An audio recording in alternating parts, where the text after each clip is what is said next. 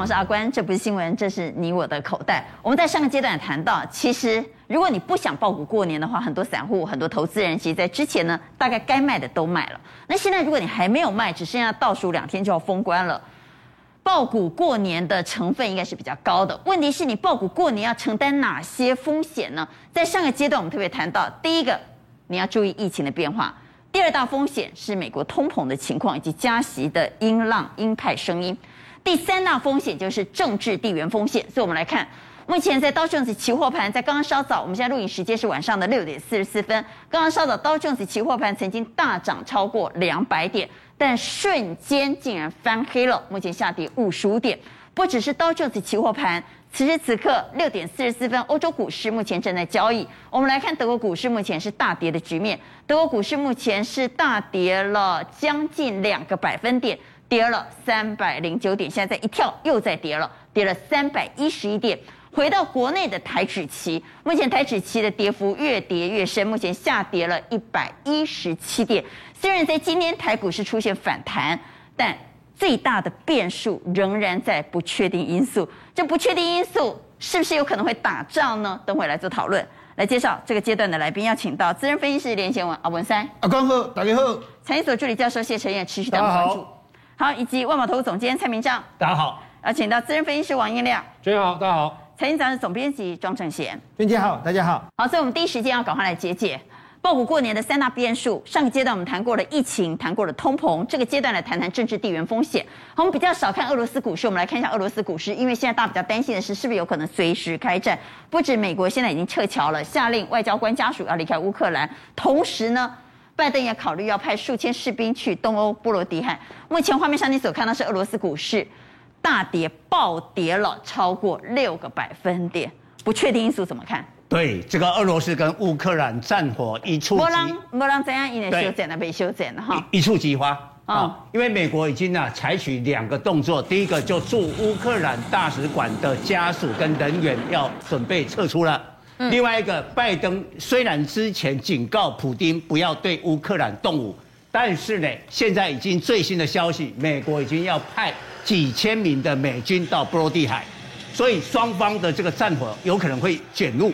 然后呢，北约组织也开始集结了这个部队。那俄国的媒体最新的报道说，是乌克兰的军队在那个停火线呢，把坦克啊、火箭都准备好了啊。所以现在这个俄罗斯的股市啊，现在最新的在六点呃四十四分的时候，它已经啊、呃、这个跌幅超过了差不多接近八趴了，已经八趴了，对，八趴暴跌啊。事实上，俄罗股股俄罗斯股市从去年的十一月，就是普丁开始集结十二万的兵力在乌克兰的边境的时候，俄罗斯的股市就不寻常的啊，已经跌幅到现在跌四十趴。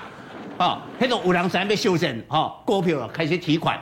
那现在的欧洲股市哈被卷入了以后，现在刚才现在德国股市持续还在跌的，德国、法国都跌幅扩大到两趴，啊，那也影响到这个美国的电子盘。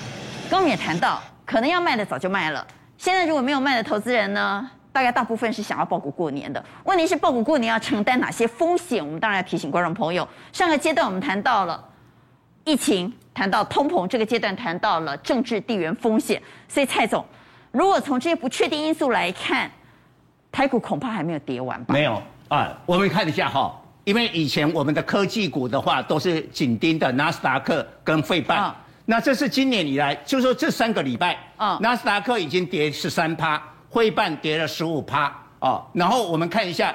这个港股是因为去年啊，这、呃、对啊，这个跌升，所以今年以来涨了五趴。但是今天最新的消息呢，香港股市今天也也跌了，恒生跌了三百点，跌了一趴，也也开始往后啊。那这里面看起来台股跌的最少，只有跌一点二趴，当然是台积电的一个影响。不过呢，我们看一下，跟我们跌的比较少的是德国股市。但刚才我也讲过了嘛，哈，现在大跌两个百分点。德国现在也加上了跌幅，有跌两趴。所以从德国的跌幅来看，哦、台股啊，应该还是有短线补跌的压力。那我们再看一次台指期目前最新变化，现在是晚上的六点四十九分，目前台指期是下跌一百一十九点。那蔡总还能卖啊？本来要报股过年，现在还可以改变心意啊，所以要不要改呢？其实哈，本来要报的，要不要这两天干脆卖一卖？我们看今天的 K 线，其实今天盘中已经在反弹了。哦，因为本来跌了两百多点哦，是哦，但是收盘的时候呢，拉了起来。你看今天的拉下影线收了一个红 K，刚好季线贯破了以后，这个让大家觉得有反弹的一个契机。是、哦，所以今天的盘中，我认为它已经交代了反弹，是啊，明天就不见得会反弹。好，我们来看盘中走势哈。嗯，一般投资人看到今天盘中走势，一定认为这一波的下杀就是断头卖压。对，不管是丙种还是融资。这一波可能是因为杀得又急又快，很像是断头卖压了哈。所以如果这样来看呢，杀了断头卖压之后就往上反弹，留了下影线。过去的技术分析解读是卖压已经竭尽，对不对？已经来到差不多了，来到尾声了。但现在国际股市又跌了，这就不见得了。对我，我觉得哈，技术面当然参考啊。但是外在的环境才是最重要的。我们简单的来讲，假如说俄罗斯跟乌克兰开战的话，嗯，不见得马上，但是未来有这个风险的话，不确定因素，国际油价一定飙高。摩根大通认为是一百五十块美金呐，一百五啊，那那还得了？啊，不要说一一百五，只要一百一百块以上的话，我看全球的经济跟股市受会受到了一个冲击。好，所以在今天呢，从技术面分析来看呢，在今天是往下掼破季线之后收脚反弹，所以很多人在问季线是不是地板？恐怕不是。那我们再来看个股的部分，哈，今天撑盘的最主要的当然是来自于全指股，跟关股护盘是不是息息相关？因为上周五关股买了一百多亿啊，没错，可能进入好杯好蓝柜姐喝你，好想让我们过个好年。因为因为现在国内不是只有股市的。变数嘛，还有本土的疫情，嘛疫情。那现在我们已经在春节当中不会升级嘛，哦，这个已经宣布了，安抚人心。那股市同样的道理，你要稳住嘛。所以你看今天哦，台积电啊、红海啊，都是这个全指股哦。那我们呢看这个全指股的话，很重要的，你看光一个台积电就贡献了一百一百零二点，一一百零二点吧。所以你把台积电给拿掉的话，事实上它不见得是反弹呐，不见得是涨。但是台积电谁买？那官官官股买不少，欸，外资有买一点，外资有买，但官股对一百多亿也在里面。哦，然后其他的你看哈，景气能见度高的，像 ABF 窄板的星星啊、蓝电啊，或者这个细晶远的环球金啊，这个也拉一拉，所以让今天的盘面呢，其实看起来是不错的哦。但是呢，变数还是存在的。那官股护得住吗？我我觉得哈，官股还是要更。光谷角每天护那当然护得住了，但是问题哈，封关只剩两天了哈，我觉得国际股股市还是有变数。好，我们再往下来看，在今天是全指股回升，呃，外资在今天是小幅度买超，只有买三点多亿哈，买的非常少了啊。但他买了什么呢？最让我们担心是，他买的三点多亿里头，竟然买了台湾五十反一，又买台湾五十反一了，又买了台湾加权反一，所以你不要看绝对数字是买超。问题是，他买超是做空啊，也也保守了哦。他也知道我们要休市十一天了。然后你看哈，他即便买华航、新光金或者这边的这个长隆啦、国泰金，这个就是之前他卖掉的哈。我们来看一下二六一零的这个华航，你看了就那个 feel 就知道了哈。他外资啊，我们下面请放这个外资的这个进出啊。那外资的话，之前呢有调节嘛哈，不明显，然后买卖买了，哎，隔天就卖，今天又买。所以它等于是有点呐、把之前调节的把它回补啊，这个也不算是真正的这个呃，我说买超了啊，所以外资也在看国际的这个股市的一个变化。好，那我们来投一下票。本来要抱股过年的观众朋友，要不要改变心意呢？或者是说，你本来报的成数是不是应该再降低一点，再减码呢？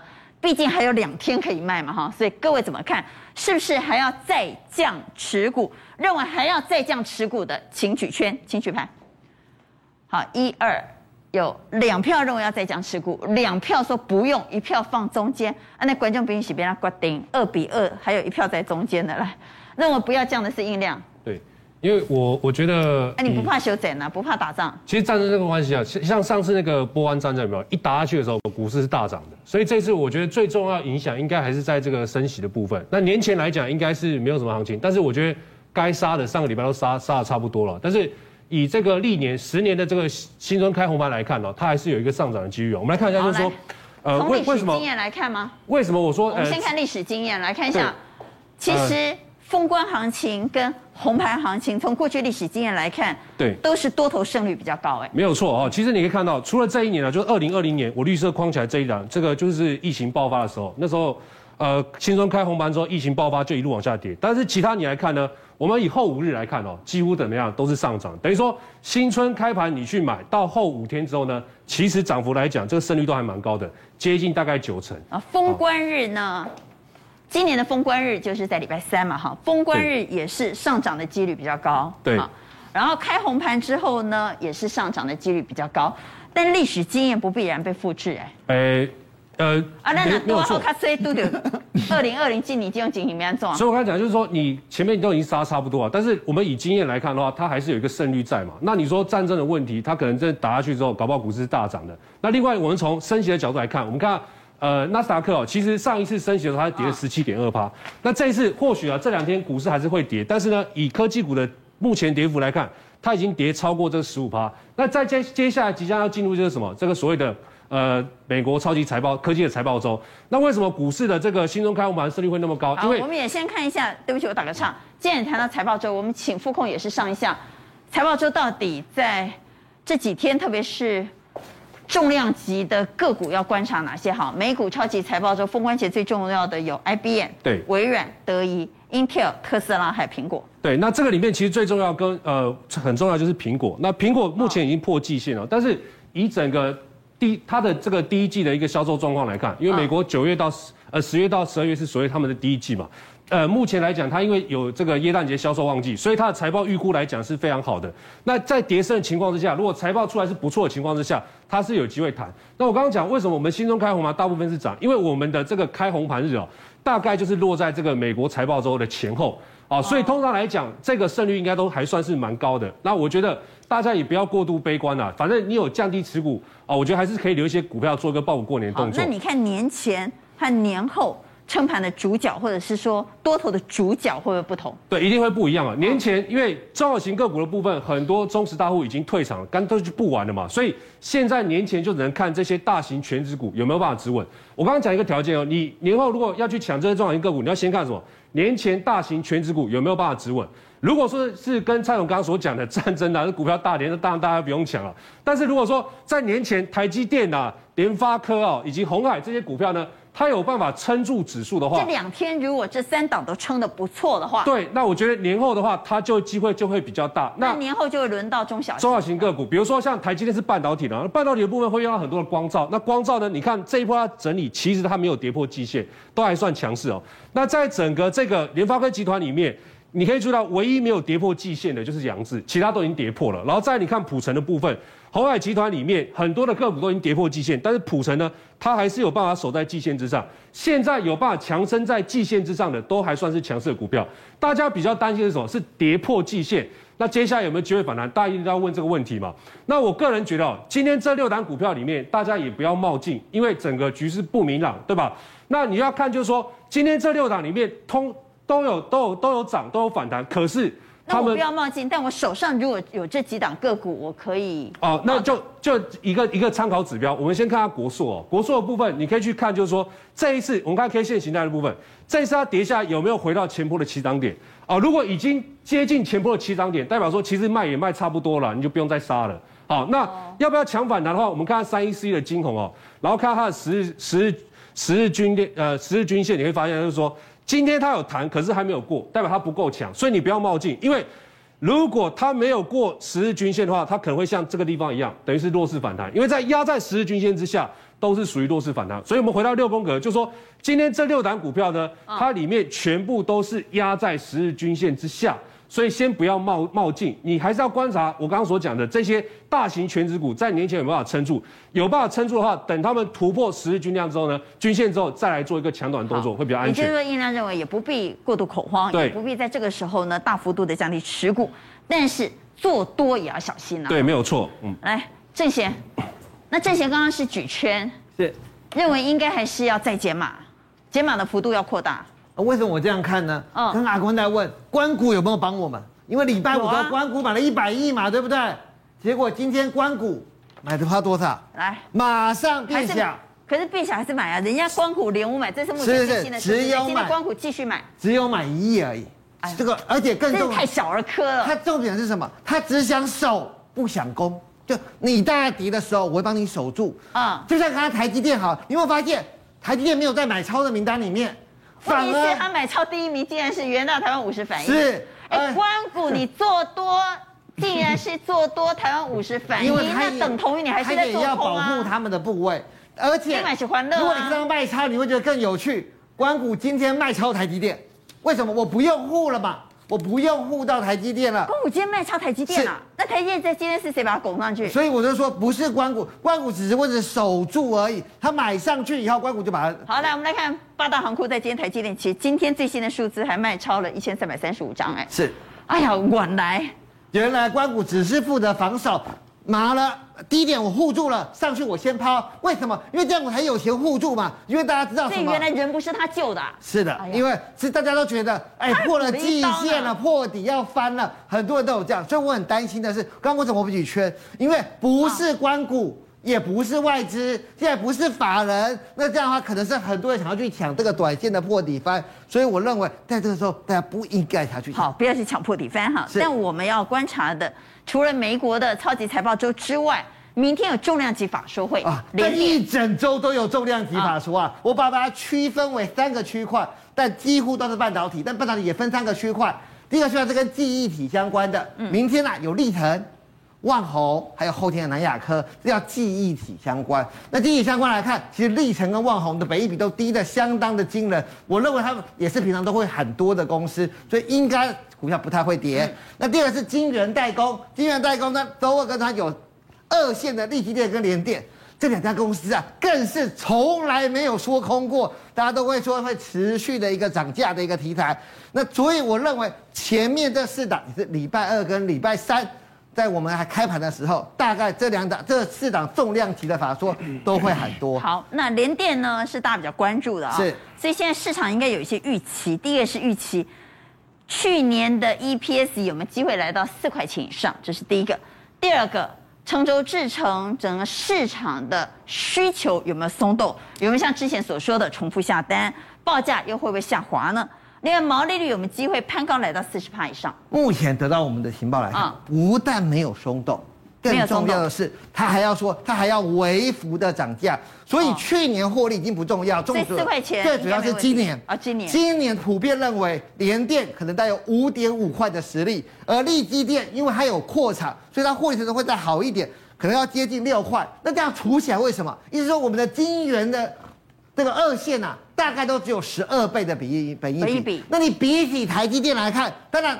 大概有二十五倍左右的话，那这个十二倍，我认为它攻击的力量可能没有，但是你要叫它破底，我觉得并不容易。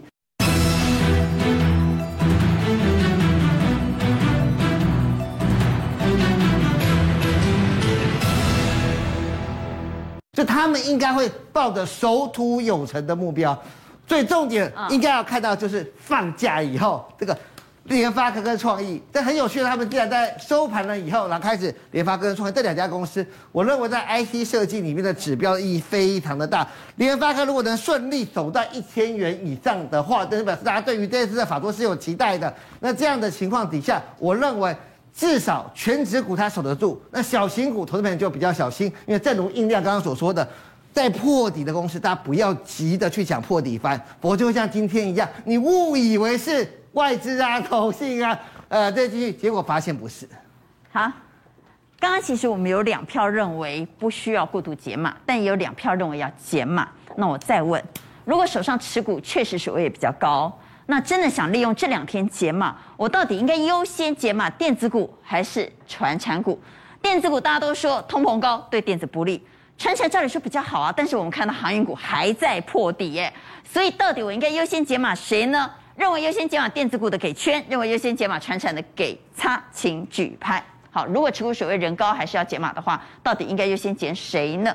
我们看到有四票认为应该减电子，只有阿文塞说要卖传产。阿文塞为什么举？对，因为我觉得这个礼拜的话是美国的一个超级财报，说微软的财报会很好，Intel 的那个所谓的苹果财报应该也会不错，所以我觉得这个礼拜的话，美国的财报是很好。那明天联电的一个法收会的话，大概第四季的毛利率应该会冲到三十九点三，所以我认为电子股的利多会比较多，反而是传产股的话比较少一点，所以原则上我觉得认为应该是要减码传产股。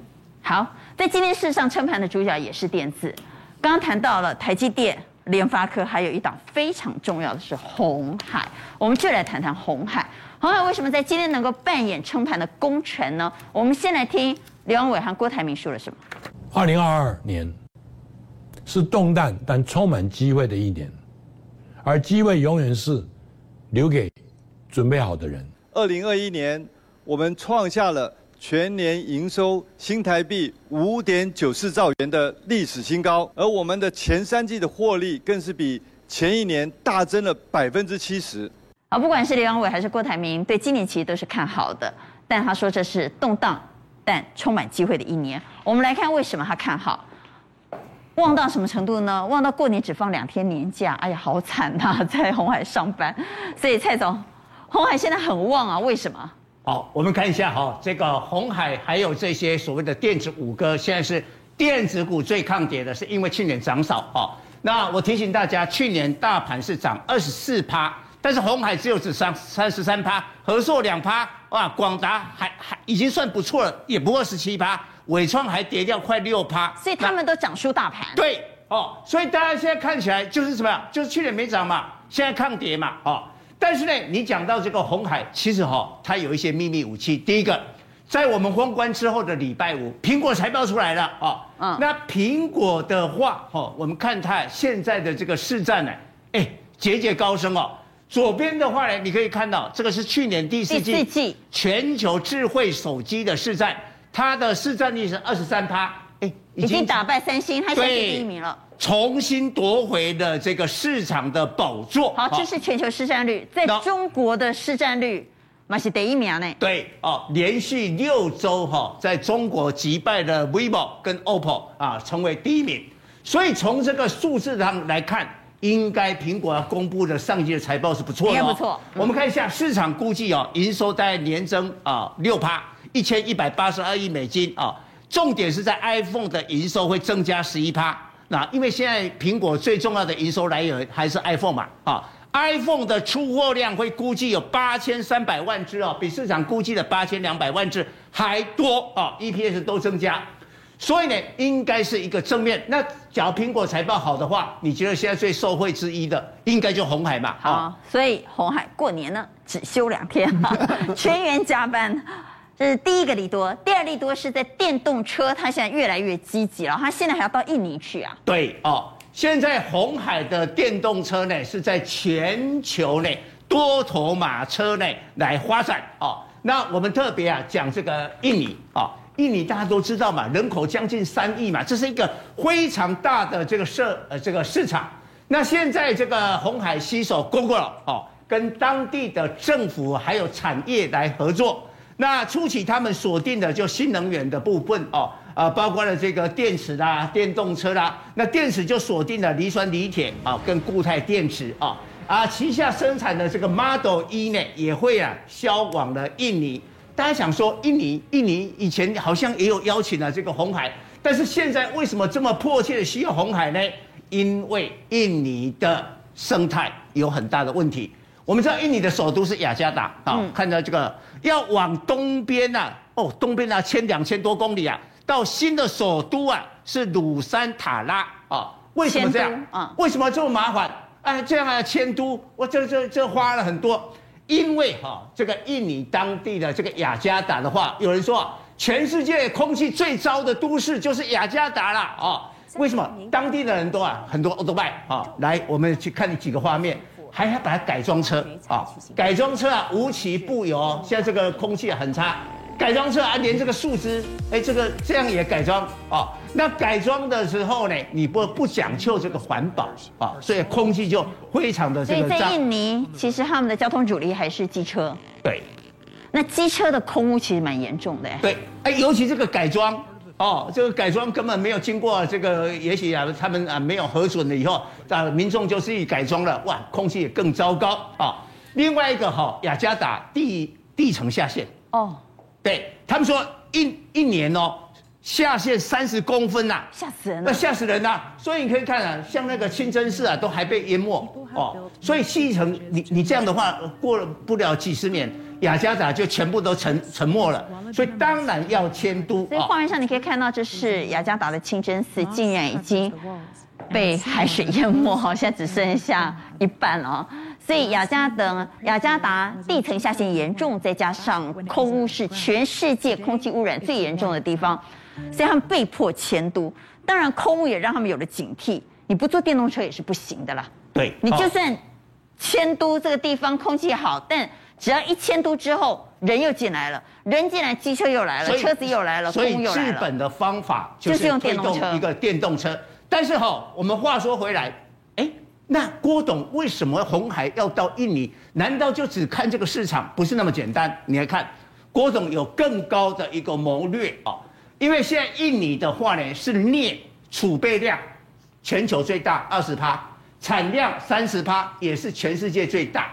那我们知道镍就做这个电动车电池材料很重要的一个原料嘛，好，所以我到印尼来设厂，而且印尼掌握镍矿的。印尼最近规定啊。它的镍的出口都是禁止哦，所以你只有设厂设在印尼的境内，对不对？你才可以取得这些原料嘛。好，然后呢，你取得原料的话呢，哇，这个要发展这个电池电动车就如此呃就非常的容易。所以你看镍价哈创下了十年的新高。好，我也补充了，假如说真的俄罗斯跟乌克兰一打起来的话，镍又会再涨。对对，因为。这个俄罗斯也是一个产镍的大国，那很可能被美国、被英国经济制裁嘛。经济制裁，我不要买俄罗斯的镍，那怎么办？去买别的国家的镍，那是涨得更多了。俄罗斯、乌克兰如果打起仗来了，第一个油价会涨，天然气会涨，镍会涨，铝也会涨哈。这些都是，呃，俄罗斯出口到全世界的大宗原物料。但我们回来谈，所以我们刚刚谈到，印尼需要红海，因为他们想发展电动车产业。而红海也需要印尼，因为他希望能够掌握到电池最重要的原料镍。股价呢？股价就像刚刚蔡总所说的，反映的会不会就是真的？去年涨太少，今年要补涨。好，我们先看一下二三一七的这个红海的 K 线。哈，其实红海的非常委屈了，已经我报我不不知道报报红海的已经报到一肚子火了哈。股价都不不涨哈，可是现在法人喊到一六八了。对，但是哈，但是哈，我我觉得哈，我们再回来那个时机，你可以找到可能比红海还会涨，因为红海还更大，所以我觉得今天它稳啊。但是要光靠一个电动车的题材或者 iPhone 的财报、苹果的财报把股票推一大段，我觉得现在当前的环境不容易啊。所以回头要涨，我觉得伟创啊，去年跌六趴了。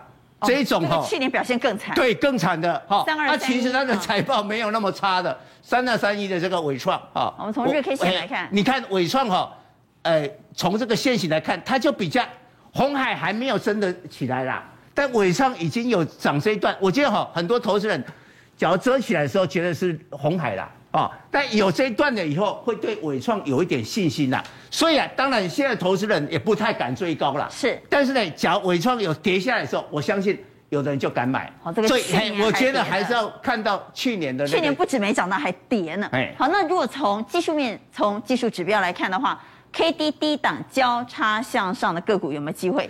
我因为这里头也有红海，有红海，甚至红红准都有。对。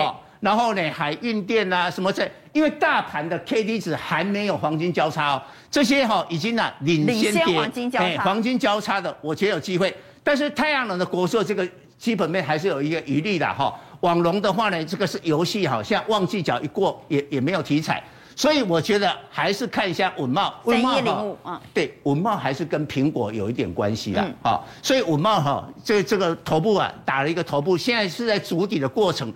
但是能不能筑底成功，你可以看 K D 值上来。但重点哦，K D 值黄金交叉不是重点，重点是上来了以后要突破上面的均线，比如说这条的均线要突破，而且量要出来。所以看到满足突破均线出量这两个条件出来的时候，才是底部信号。啊，比红海更重要、更关键，贡献在今天指数能够撑住红盘的要角，当然是台积电。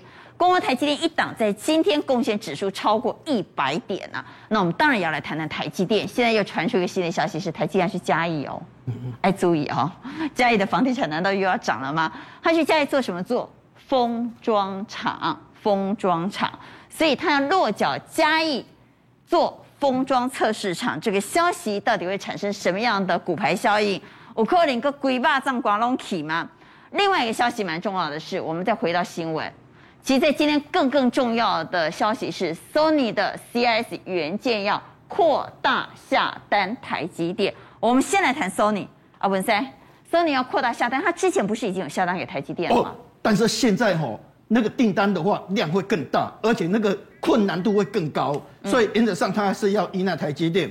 那台积电的先进封装的话，我是觉得哈，在市场上哦，别人是怎样是自行车。但是台积电的三 D 封装的话是飞机哦，那速度那个所谓的跟人家的技术的话，真的差距很大哦。所以今天的话，因为所谓的这个 Sony 扩大的话，原则上车用的部分，因为 CIS 它主要是影像感测器，它用在车用比较多，所以茂联哎，其实涨蛮多的，稳茂哎也还不错，易晶光哎车用镜头也还不错。那三 D 封装的部分哎，台积电是还不错的哈。那这个爱普的部分是。稳稳的啦，那易创的部分的话是是还算算好，所以原则上我想这两个的一个题材还是比较好。为什么今天说你的话会找这个台积电来做这个东西？哈，我想第一个是半导体的技术困难的，所以他靠台积电。那第二个来讲的话，说他尊敬台积电，他尊敬台积电，尊敬台积电。对，所以我们等一下会这样讲哈。那我们先讲说说为什么他要扩大试单。因为哦，他以前下单哦是在这个地方叫逻辑的这个层，他现在下单的话是逻辑层还有画素层全部下单给台积电，困难度加高了，所以这个的话只有台积电能做，所以变成说，哎，我们两个来扩大合作，因为这个东西困难度，我说你我没有进步，其实这几年的话，日本的半导体没什么进步，但是台湾的半导体是进步很快，所以这个东西的话，它要交给台积电做。那另外是因为怎样呢？整个市场的话，哈，你看这个的话，本来苹果是一千两百万画素，现在提高到四千八百万画素，所以变成它的困难度增高了。所以这个地方的话，说你没办法做，就请台积电来做。所以原则上也把一个叫 ISP 哦，那叫影色影像的处理器，那个是画像的一个处理的很大困难的地方，它也给所谓的这个台这个所谓的台积电做。所以你可以发现哦。这个所谓的这个影像的部分的话索尼的影像是很强哦。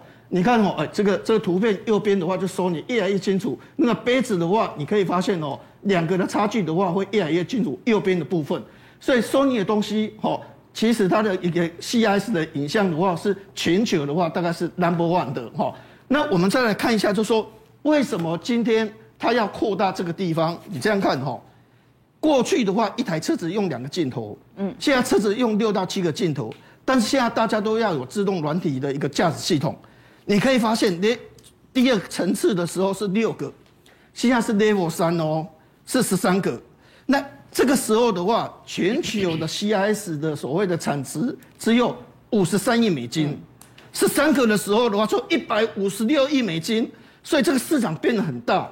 那今年都要提高到 Level 四。是二十九个镜头，所以它的产值的话是三百亿美金，所以这个产值越来越大。韩国想抢，那索尼当然不想给韩国啊。但是我的技术的话，我可能层次上的话我跟不上啊。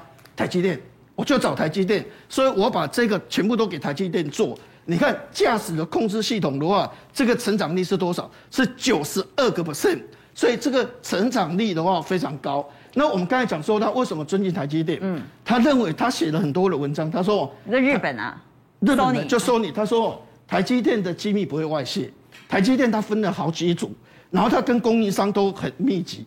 那供应商是怎样？供应商每天要写五十页报告，每天啊，啊晚上十点要交，啊如果说现在有什么问题，赶快来，赶快两个两个小时之内要赶到，所以他可以从供应链那边去找，就说。谁有问题？谁有问题？因为供应链是要抢生意啊，抢台积电的生生意很大啊。那供应链的人就会跟你讲说，谁有问题哦，谁在偷机密哦。所以供应链那一块的话，能够帮你的所谓的机密的话，可以哦，不用外泄。也就是说，台积电的厉害不仅只是在台积电，台积电连它的供应商上下游，哎，龙五告厉害，两个小时就要赶到厂，而且每天还要写那么多报告，对对对对，所以它是一条龙。都很厉害，他现在要去嘉义做封装测试场啊，不是跟高雄一样那么两纳米、三纳米，他不是，他是要做封装测试场。那嘉义的房价开始又有想象空间。对，不止一条龙厉害，台积电到哪里，那个地方的房价也很厉害。原本那个当地的这个天花板价，台积电一到就变这个地板价。啊，那这个台积电盖就要去嘉义盖工厂的消息，其实几年前就就有在传了，就在传了，就在传了。所以有一些投资客哦，已经率先进去了。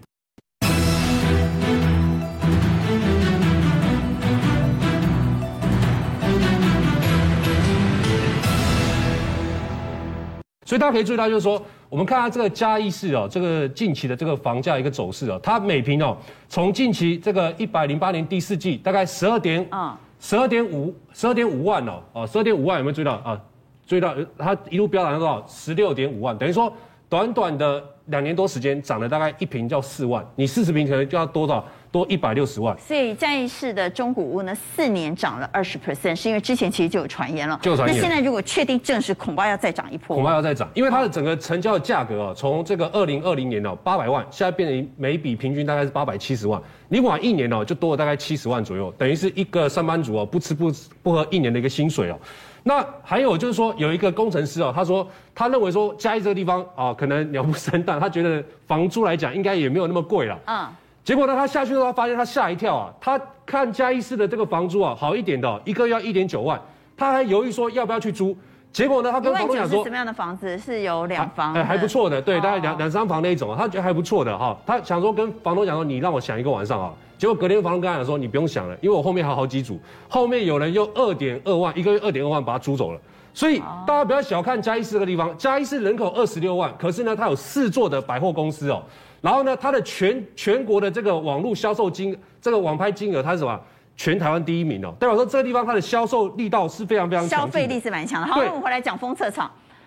据说台积电去加要做的封测厂是专门要封测小晶片。对，那你可以发现哦，他要去做，已经做六个了哦，就是说现在是五个，加一做的话就第六个。他主要是因为讲上一讲罢讲一句话，跟台跟张忠谋讲了一个小时，马上。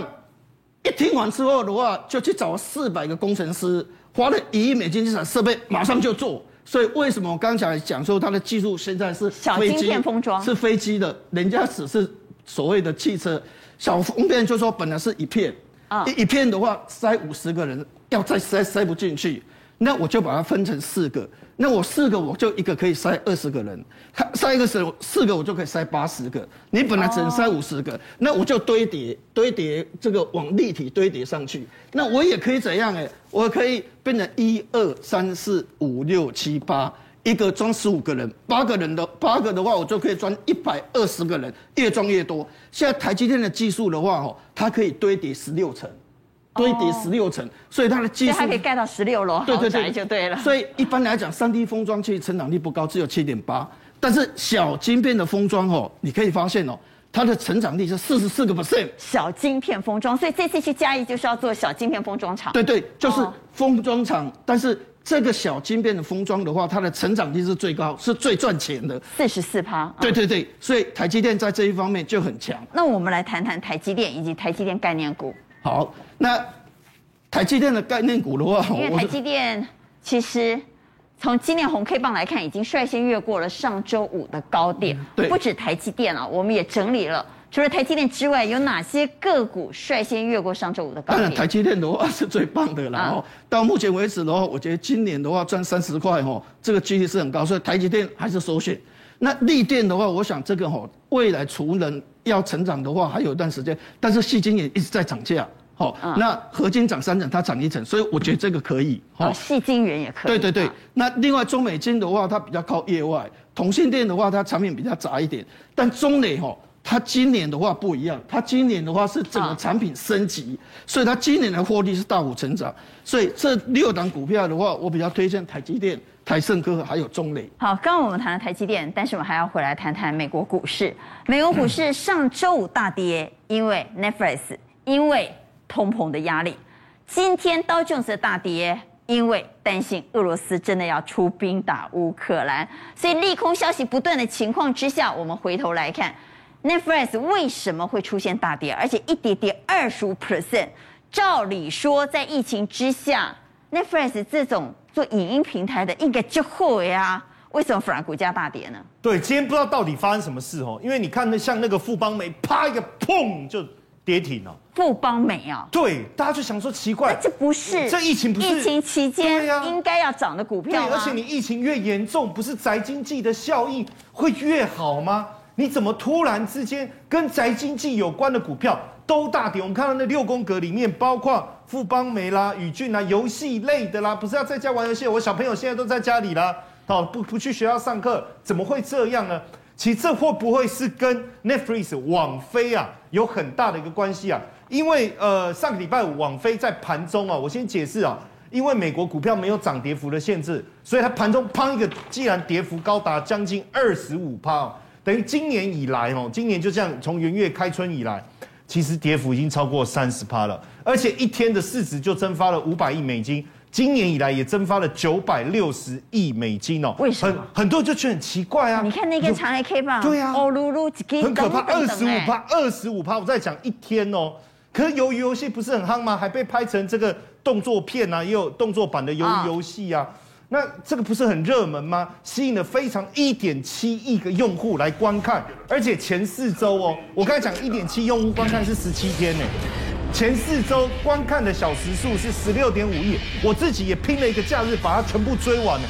那时候我就觉得，哦，好震撼哦！我从来不追剧的人，我也被它吸引了。哎，可是问题来了，接下来呢？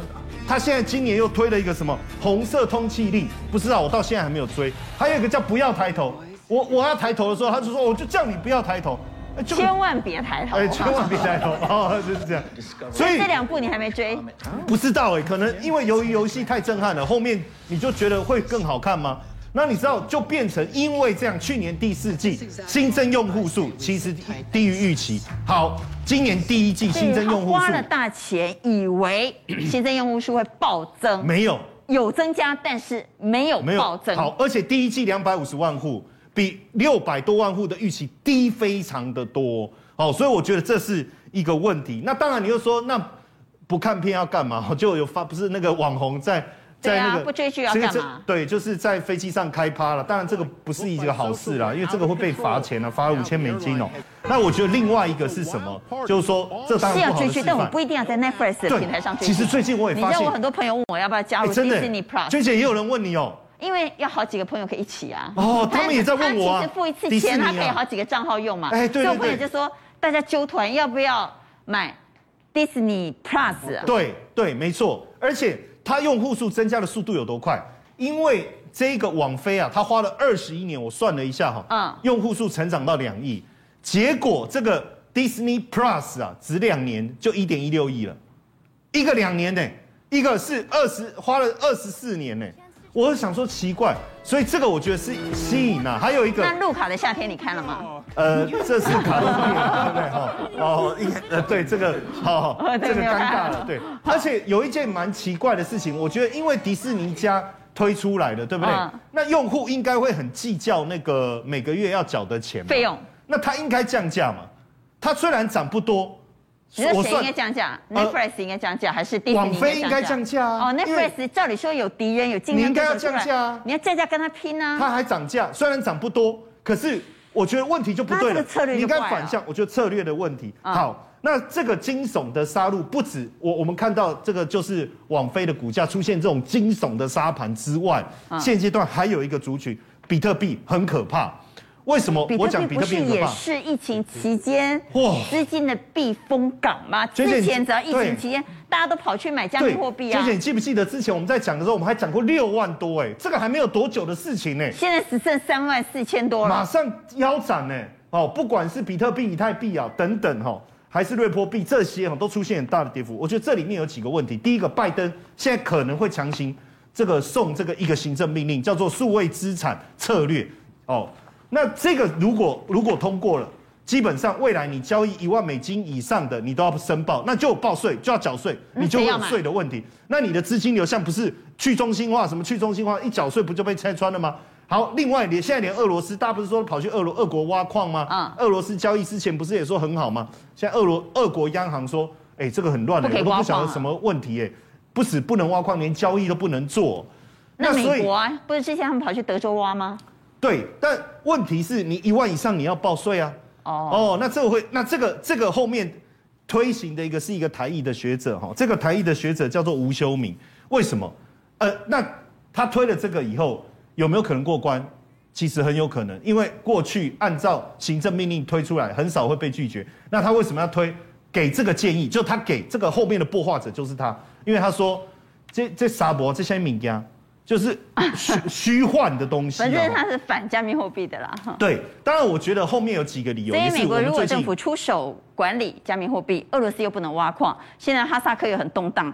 啊，这些矿场不晓得跑去哪里？对，我觉得这不知道去哪里挖了。我觉得后面有几个原因哦。第一个，因为现在央行，美国央行要推央行数位货币，哦，他自己要做数位货币。对，因为你数位货币当然就是方便嘛。你说什么？哦、呃，去中心化、匿名，这个我觉得可能还不是主要的。大家觉得方便嘛？哦，这是第一个。那我要推央行数位货币，我当然要想办法进对这个所谓的加密货币。其他的加密货币，我要让它第二个去不要那么热。嗯、对，好，我们来看 Netflix 的大跌。它会冲击到哪些个？对，其实基本上我觉得跟电商相关的概念哦，像过去的本益比真的冲太高了。啊、你看富邦美四十倍、五十倍，这个我觉得线图来看整理完没有办法在疫情来是利多，没有办法往上反而跌，这个一定要避了。所以他做了一个头。对，那像这种都一直反弹没有办法过前高的，我觉得要避了。游戏类我本来就没有特别支持啦。哦，嗯、那你说什么呃 N 呃 NFT 这个也都炒作，我觉得这个还是避开，但是。未来像华硕这个，我们特别观察一下，因为其实整体的基本面其实都还 OK。那出量能会不会持续修正？如果出量以后没有持续的大跌，我就觉得应该还好。那你说像华擎啊、青云这种，呃，显卡的部分其实也不是只有在游戏嘛，哦，也不是只有挖矿。所以这一页通通上面的我觉得要避开，下面的我觉得还可以再观察，因为量有缩了，没有那么。严重的持续的，所以下面的可以留校查看，观察年后留校查看，但上面的要小心。对，上面的要小心。那下面的会留校查看的原因，是因为很多个股出现了量缩，像华擎，对不对？对对。量缩哈，所以我们再往下来看，量缩如果失守半年线、月季线又出现死亡交叉的这些个股呢？从线形来看很糟，但从量来看已经缩了。对，有没有？死里逃生的机会。好，当然，我觉得，呃，技术面来看，我觉得年后有有机会，但是你还是要注意产业。那这几个产业，比如说，因为它如果失守半年线，其实它已经跌很深了。对，对，跌深，量缩，量缩，表示大家已该交该买卖的已经都停了嘛。好，嗯，那我觉得重点是还是产业，像嘉登，比如说它受惠未来台积电的，我觉得这个东西年后会有机会。那像。硕和跟美琪玛也是跟电动，它是跟电动车有关，康普也是嘛，康普也是嘛，新普也是，哎，这四个刚好都是跟电动车有关的，那我觉得基本上是 OK 的。那像这个政要，它是电子纸、电子标签，现在也是呃这个趋势的的这个潮流，所以我觉得有没有机会复活，现阶段我们看不出来，但是我觉得。